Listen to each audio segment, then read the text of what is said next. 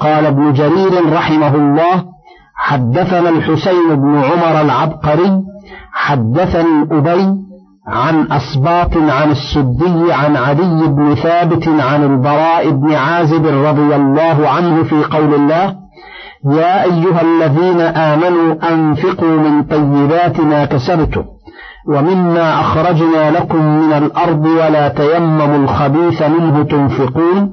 الآية قال نزلت في الأنصار.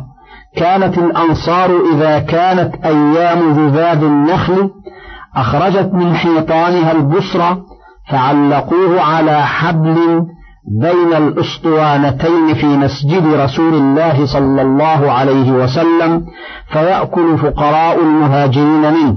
فيعمد الرجل منهم إلى الحشف فيدخله مع أقناء البصر يظن أن ذلك جائز فأنزل الله في من فعل ذلك ولا تيمموا الخبيث منه تنفقون.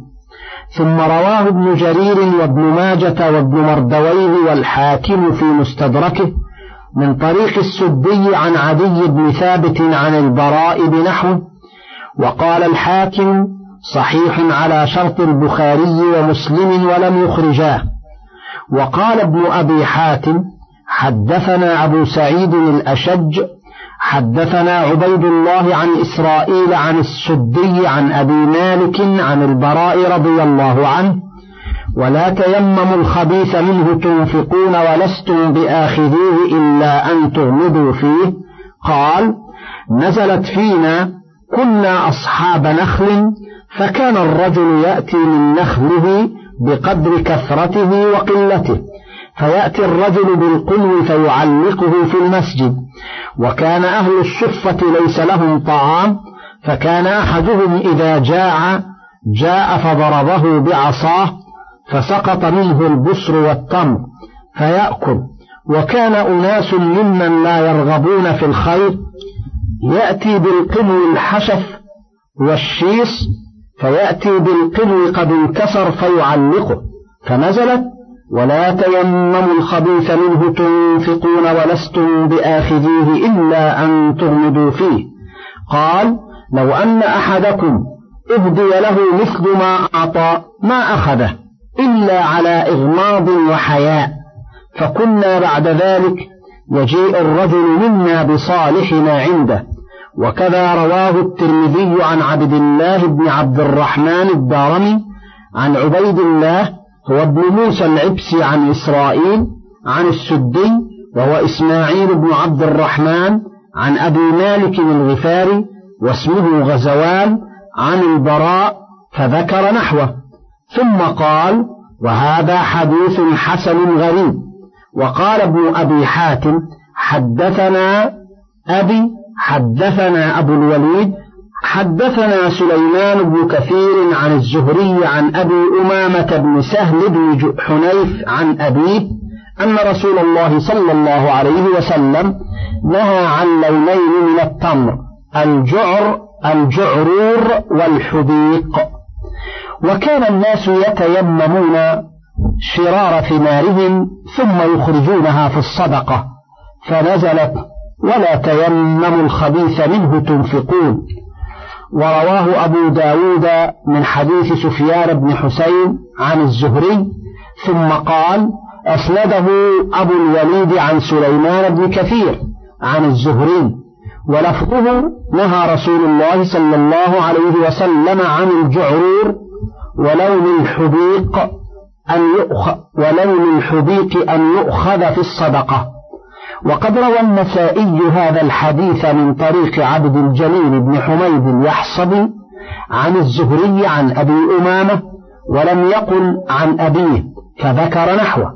وكذا رواه ابن وهب عن عبد الجليل وقال ابن أبي حاتم حدثنا أبي حدثنا يحيى بن المغيرة حدثنا جرير عن عطاء بن السائب عن عبد الله بن مغفل في هذه الآية ولا تيمموا الخبيث منه تنفقون. قال كسب المسلم لا يكون خبيثا ولكن لا يصدق بالحشف والدرهم الزيف وما لا خير فيه. وقال الإمام أحمد حدثنا أبو سعيد حدثنا حماد بن سلمة عن حماد هو ابن سليمان عن إبراهيم عن الأسود عن عائشة قالت أتي رسول الله صلى الله عليه وسلم بضب فلم يأكله ولم ينه عنه قلت يا رسول الله نطعمه المساكين؟ قال لا تطعموهم مما لا تأكلون. ثم رواه عن عفان عن حماد بن سلمة به فقلت يا رسول الله ألا أطعمه المساكين؟ قال لا تطعموهم مما لا تأكلون. وقال الثوري عن السدي عن أبي مالك عن البراء ولستم بآخذيه إلا أن تغمضوا فيه يقول لو كان لرجل على رجل فأعطاه ذلك لم يأخذه إلا أن يرى أنه قد نقصه من حقه رواه ابن جرير. وقال علي بن أبي طلحة عن ابن عباس ولستم بآخذيه إلا أن تغمضوا فيه. يقول لو كان لكم على أحد حق فجاءكم بحق دون حقكم لم تأخذوه بحساب الجيد حتى تنقصوه. قال فذلك قوله إلا أن تغمضوا فيه. فكيف ترضون لي؟ ما لا ترضون لأنفسكم. وحقي عليكم من أطيب أموالكم وأنفسه. رواه ابن أبي حاتم وابن جرير وزاد وهو قوله لن تنالوا البر حتى تنفقوا مما تحبون ثم روي من طريق العوفي وغيره عن ابن عباس نحو ذلك وكذا ذكره غير واحد وقوله واعلموا أن الله غني حميد أي وإن أمركم بالصدقات وبالطيب منها فهو غني عنها وما ذاك إلا أن يساوي الغني الفقير. كقوله لن ينال الله لحومها ولا دماؤها ولكن يناله التقوى منكم وهو غني عن جميع خلقه وجميع خلقه فقراء إليه وهو واسع الفضل لا ينفد ما لديه. فمن تصدق بصدقة من كسب طيب فليعلم أن الله غني واسع العطاء كريم جواد وسيجزيه بها ويضاعفها له أضعافا كثيرة. من يقرض غير عديم ولا ظلوم وهو الحميد أي المحمود في جميع أفعاله وأقواله وشرعه وقدره لا إله إلا هو ولا رب سواه. وقوله الشيطان يعدكم الفقر ويأمركم بالفحشاء والله يعدكم مغفرة منه وفضلا والله واسع عليم. قال ابن أبي حاتم حدثنا أبو زرعة حدثنا هناد بن السري حدثنا أبو الأحوص عن عطاء بن السائب عن مرة الهمدان عن عبد الله بن مسعود قال قال رسول الله صلى الله عليه وسلم إن للشيطان لمة بابن آدم وللملك لمة فأما لمة الشيطان فإيعاد بالشر وتكذيب بالحق وأما لمة الملك فإيعاد بالخير وتصديق بالحق. فمن وجد ذلك فليعلم أنه من الله فليحمد الله ومن وجد الأخرى فليتعوذ من الشيطان. ثم قرأ الشيطان يعدكم الفقر ويأمركم بالفحشاء والله يعدكم مغفرة منه وفضلا. الآية وهكذا رواه الترمذي والنسائي في كتابي التفسير من سننهما جميعا. عن هناد بن السري وأخرجه ابن حبان في صحيحه عن أبي يعلى الموصل عن هناد به. وقال الترمذي حسن غريب وهو حديث أبي الأحوص يعني سلام بن سليم لا نعرفه مرفوعا إلا من حديثه.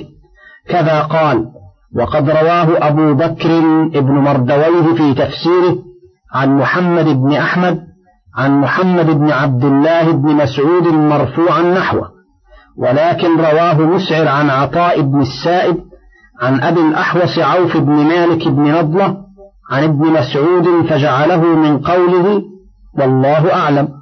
ومعنى قوله تعالى الشيطان يعدكم الفقر أي يخوفكم الفقر لتمسكوا ما بأيديكم فلا تنفقوه في مرضاة الله ويأمركم بالفحشاء أي مع نهيه إياكم عن الإنفاق خشية الإملاق يأمركم بالمعاصي والمآثم والمحارم ومخالفة الخلاق.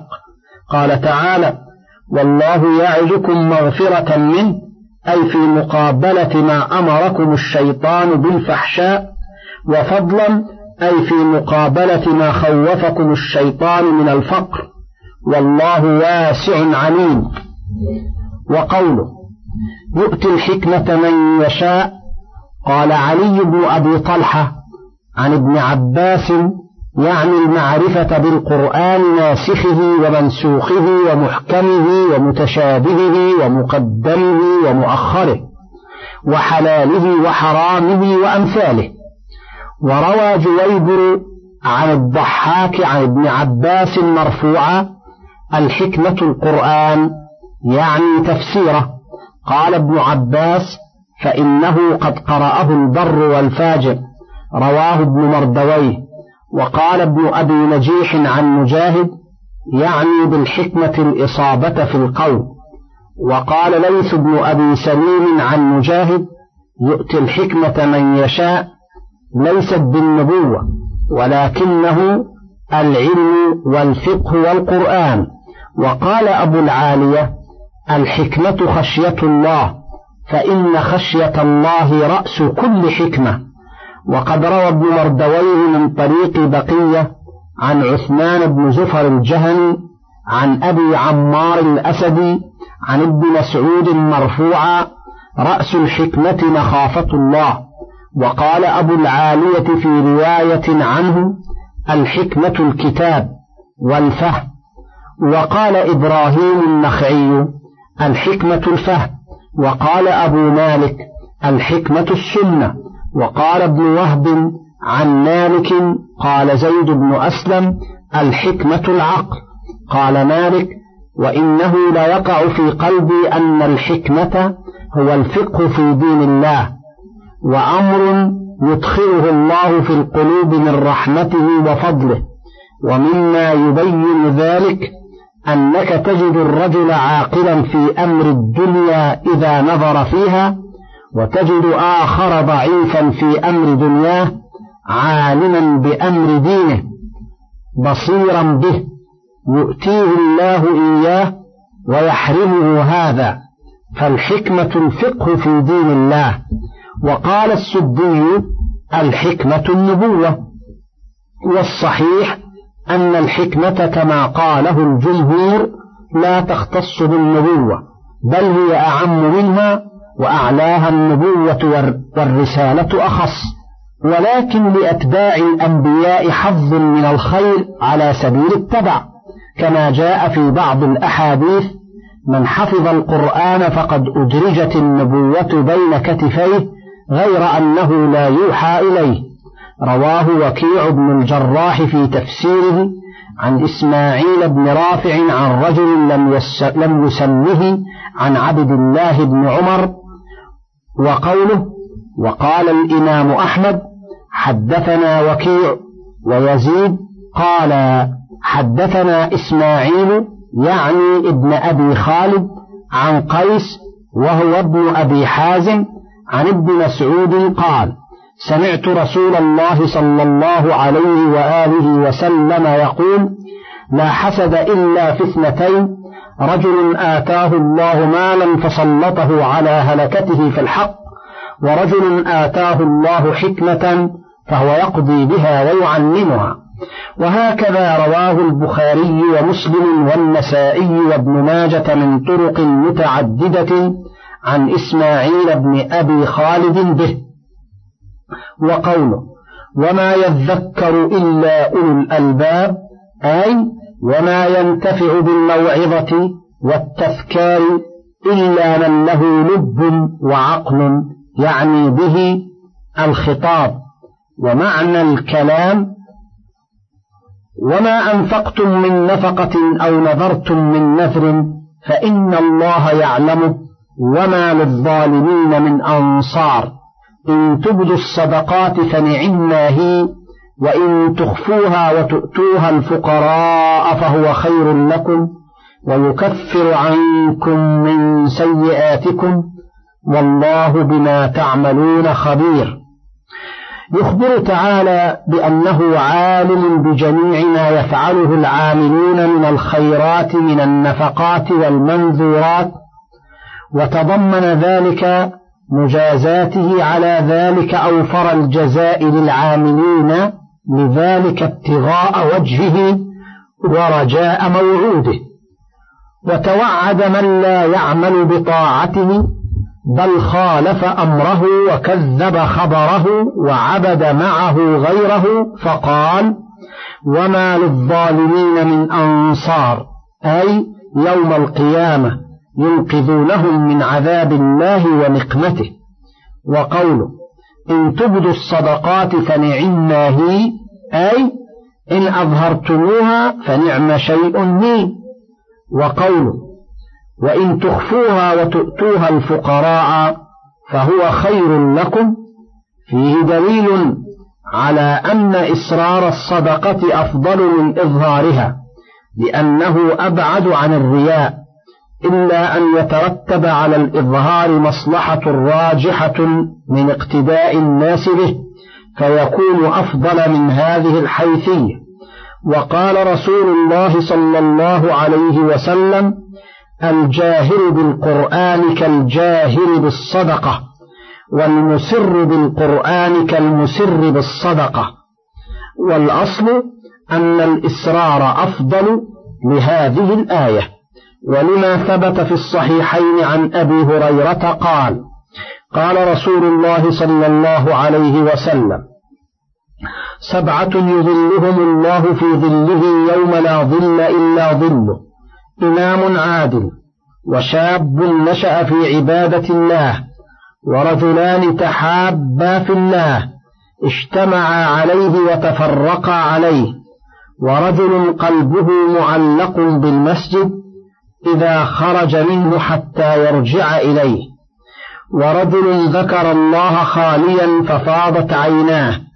ورجل دعته امرأة ذات منصب وجمال فقال إني أخاف الله رب العالمين.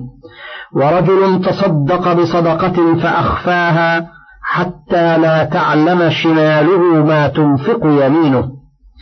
وقال الإمام أحمد حدثنا يزيد بن هارون أخبرنا العوام بن حوشب عن سليمان بن أبي سليمان عن أنس بن مالك عن النبي صلى الله عليه وآله وسلم قال لما خلق الله الأرض جعل التميد فخلق الجبال فألقاها عليها فاستقرت فتعجبت الملائكة من خلق الجبال فقالت يا ربي هل في خلقك شيء أشد من الجبال؟ قال نعم الحديد. قالت يا ربي فهل من خلقك شيء أشد من الحديد؟ قال نعم النار. قالت يا رب فهل من خلقك شيء أشد من النار؟ قال نعم الماء. قالت يا رب فهل من خلقك شيء؟ أشد من الماء؟ قال نعم الريح. قالت يا رب فهل من خلقك شيء؟ أشد من الريح؟ قال نعم ابن آدم يتصدق بيمينه فيخفيها من شماله. وقد ذكرنا في فضل آية الكرسي عن أبي ذر قال قلت يا رسول الله أي الصدقة أفضل؟ قال سر إلى فقير أو جهد من مقيم. رواه أحمد ورواه ابن أبي حاتم من طريق علي بن يزيد عن القاسم عن أبي أمامة عن أبي ذر فذكره وزاد ثم شرع في هذه الآية. إن تبدوا الصدقات فنعما هي وإن تخفوها وتؤتوها الفقراء فهو خير لكم. الآية. وفي الحديث المروي صدقة السر تطفئ غضب الرب عز وجل. وقال ابن أبي حاتم حدثنا أبي حدثنا الحسين بن زياد المحاربي مؤدب محارب. حدثنا موسى بن عمير عن عامر الشعبي في قوله إن تبدوا الصدقات فنعم ما هي وإن تخفوها وتؤتوها الفقراء فهو خير لكم. قال أنزلت في أبي بكر وعمر رضي الله تعالى عنهما. أما عمر فجاء بنصف ماله حتى دفعه إلى النبي صلى الله عليه وسلم فقال له النبي صلى الله عليه وسلم ما خلفت وراءك لأهلك يا عمر؟ قال خلفت لهم نصف مالي. وأما أبو بكر فجاء بماله كله. يكاد أن يخفيه من نفسه حتى دفعه إلى النبي صلى الله عليه وسلم. فقال له النبي صلى الله عليه وسلم ما خلفت وراءك لأهلك يا أبا بكر؟ فقال عدة الله وعدة رسوله. فبكى عمر رضي الله عنه وقال بأبي أنت وأمي يا أبا بكر والله ما استبقنا إلى باب خير قط إلا كنت سابقا. وهذا الحديث روي من وجه آخر عن عمر رضي الله عنه وإنما أوردناه ها هنا لقول الشعبي إن الآية نزلت في ذلك. ثم إن الآية عامة في أن إخفاء الصدقة أفضل سواء كانت مفروضة أو مندوبة لكن روى ابن جرير من طريق علي بن أبي طلحة عن ابن عباس في تفسير هذه الآية قال جعل الله صدقة السر في التطوع تفضل علانيتها يقال بسبعين ضعفا. وجعل صدقة الفريضة علانيتها أفضل من سرها يقال بخمسة وعشرين ضعفا. وقوله ويكفر عنكم من سيئاتكم أي بدل الصدقات ولا سيما إذا كانت سرا يحصل لكم الخير في رفع الدرجات ويكفر عنكم السيئات.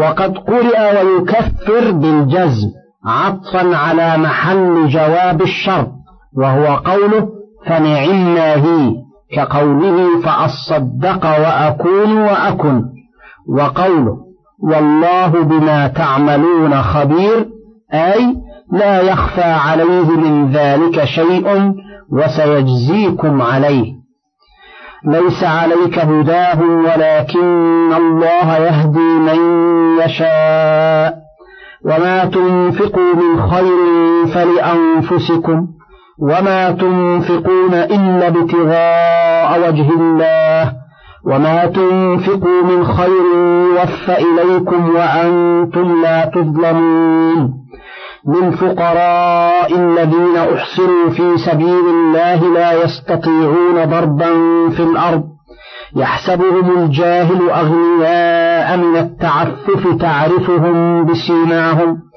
تعرفهم بسيماهم لا يسألون الناس إلحافا وما تنفقوا من خير فإن الله به عليم. الذين ينفقون أموالهم بالليل والنهار سرا وعلانية فلهم أجرهم عند ربهم. ولا خوف عليهم ولا هم يحزنون. قال أبو عبد الرحمن النسائي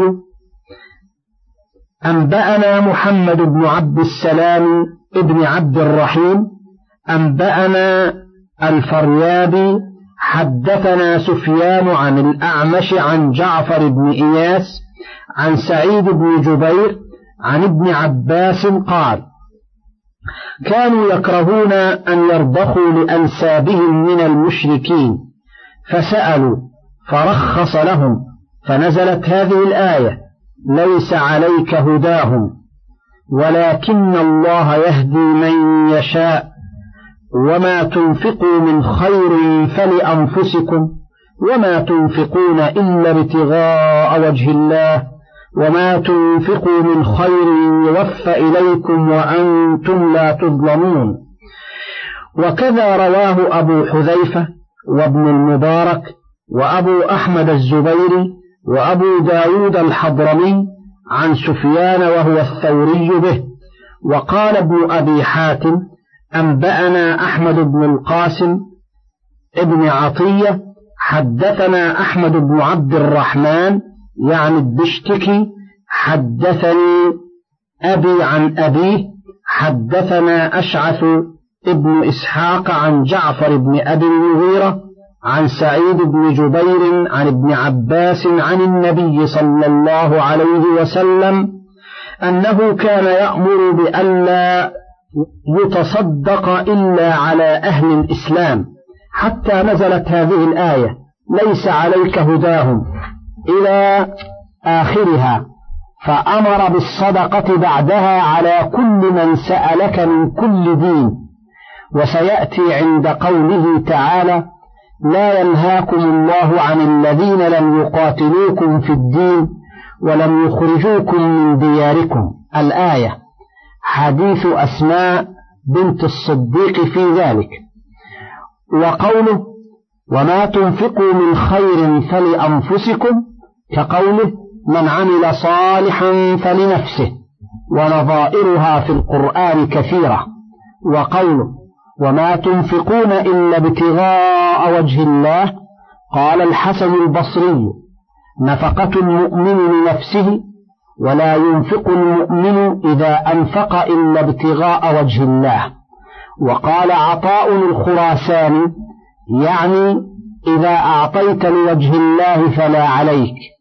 ما كان عمله وهذا معنى حسن وحاصله أن المتصدق إذا تصدق ابتغاء وجه الله فقد وقع أجره على الله ولا عليه في نفس الأمر لمن أصاب البر أو الفاجر أو المستحق أو غيره. وهو مثاب على قصده ومستند هذا تمام الآية. وما تنفقوا من خير يوفى إليكم وأنتم لا تظلمون. والحديث المخرج في الصحيحين من طريق أبي الزناد عن الأعرج عن أبي هريرة قال قال رسول الله صلى الله عليه وسلم قال رجل لأتصدقن الليلة بصدقة فخرج بصدقته فوضعها في يد زانية فأصبح الناس يتحدثون تصدق على زانية. فقال اللهم لك الحمد على زانية. لأتصدقن الليلة بصدقة فوضعها في يد غني. فأصبحوا يتحدثون تصدق الليلة على غني.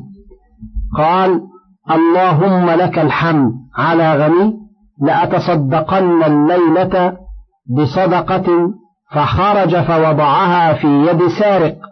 فأصبحوا يتحدثون تصدق الليلة على سارق فقال اللهم لك الحمد على زانية وعلى غني وعلى سارق. فأتى فقيل له أما صدقتك فقد قبلت وأما الزانية فلعلها أن تستعف بها عن زنا ولعل الغني يعتبر فينفق مما أعطاه الله. ولعل السارق أن يستعف بها عن سرقته. وقوله للفقراء الذين أحصروا في سبيل الله يعني المهاجرين الذين قد انقطعوا إلى الله وإلى رسوله وسكنوا المدينة وليس لهم سبب يردون به على أنفسهم ما يهويهم ولا يستطيعون ضربا في الأرض. يعني سفرا للتسبب في طلب المعاش والضرب في الأرض هو السفر. قال الله تعالى وإذا ضربتم في الأرض فليس عليكم جناح أن تقصروا من الصلاة.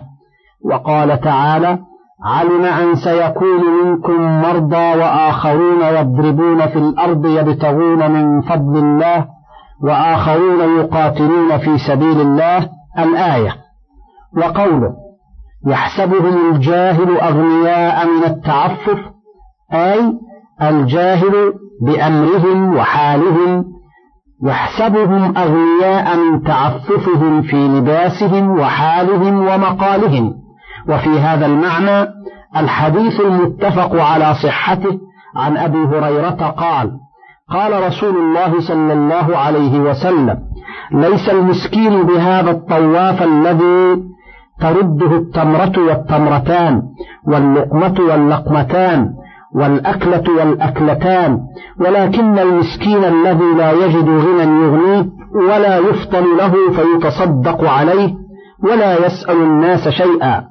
وقد رواه أحمد من حديث ابن مسعود أيضا. من فضلك تابع بقية المادة.